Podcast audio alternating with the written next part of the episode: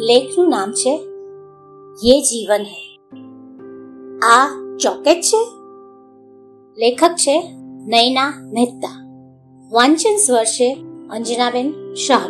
આ ચોકેટ છે? દાદા, આ શું છે? ચોકેટ છે? દાદા, ઓ દાદા, મને કહો તો. ખરા? આ શું છે? અઢી વર્ષના સપનના હાથમાં સ્વેટરનું હોય એવું સામાન્ય મોટું બટન હતું. ચાલવામાં પાપા પગલીથી એક લેવલ આગળ વધેલો સપન. બોલવામાં હજી કાલી કાલી ભાષા જ બોલતો, દાદાને મોબાઈલ ફોનમાં ગળાડૂબ જોઈને એ સમજી ગયો કે બોલવાથી કંઈ નહીં વળે, એટલે એણે દાદાને હાથેથી ઢંઢોળી જોયા. જોકે દાદાને એમના મોબાઈલે એવા જકડી રાખેલા કે એમને નાનકડો સપન દેખાતો ન હતો. એના શબ્દો પણ બહેરા કાન પર અથડાઈને ખરી પડતા હતા. સપનના પપ્પા મમ્મી, વંદના અને સોહમ બેંકમાં જોબ કરે.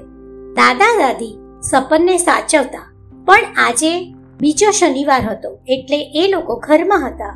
એટલે આજે દાદાનો પણ આરામ કરવાનો મૂડ હતો. એટલે આજે દાદા સપન તરફ ધ્યાન ખાસ આપવાની જરૂર દેખાય નહીં, એ સ્વાભાવિક ગણાય. દાદા મોબાઈલ જોવામાં તલ્લીન હતા ને દાદી બપોરે જમ્યા પછી નિરાતે ઊંઘતા હતા. દાદી, આ શું છે? કહો ને ચોકેટ છે? સપન એક સરખું બોલતો દાદીને પણ ઢંઢોળી આવ્યો. મને સુવા દે. તું જા, તારી મમ્મીને પૂછ. દાદીએ ઊંઘમાં જ એને ભગાડી દીધો.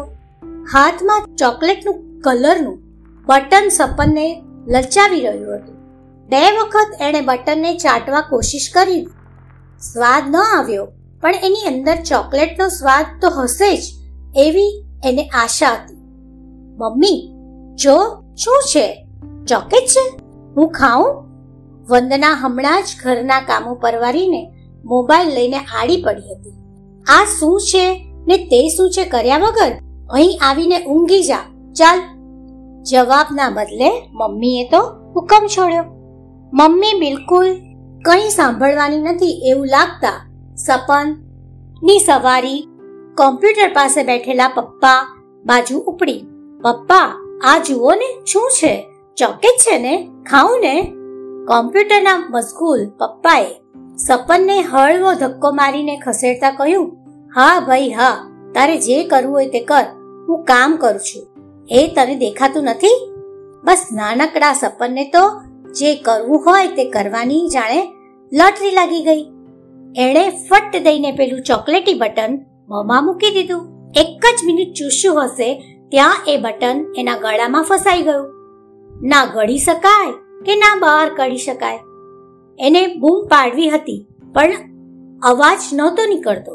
એ તરફડિયા મારતો પ્લાસ્ટિકની ખુરશી સાથે ભટકાયો અને ખુરશી સાથે જમીન પર પટકાયો પડવાનો ને ગળામાંથી નીકળતો વિચિત્ર અવાજ સાંભળીને વંદના અને સોહમ સાથે જ દોડી આવ્યા. સપનની હાલત જોઈને બંનેના હોશ ઉડી ગયા. શું થયું સપન બેટા? બોલતા વંદનાએ દીકરાનું માથું પોતાના ખોળામાં લીધું. તરત જ એને ખ્યાલ આવી ગયો કે એના ગળામાં કંઈક ફસાઈ ગયું છે. સપન શ્વાસ લેવા તરફડિયા મારતો હતો. એના ડોળા ઊંચા ચડી ગયા હતા. વંદના અને સોહમે રાડા રાડ કરી મૂકી. વંદનાએ એને ઊંધો કરી બરડામાં જોરથી બે ધબ્બા માર્યા. સદનાસીબે એના ગળામાંથી બટન બહાર આવી ગયો. એક દુર્ઘટનાનો ઘસરકો કરીને જાણે પસાર થઈ ગઈ સપનને જીવતદાન મળ્યું. બાકીનાને ચેતવણી. અસ્તુ.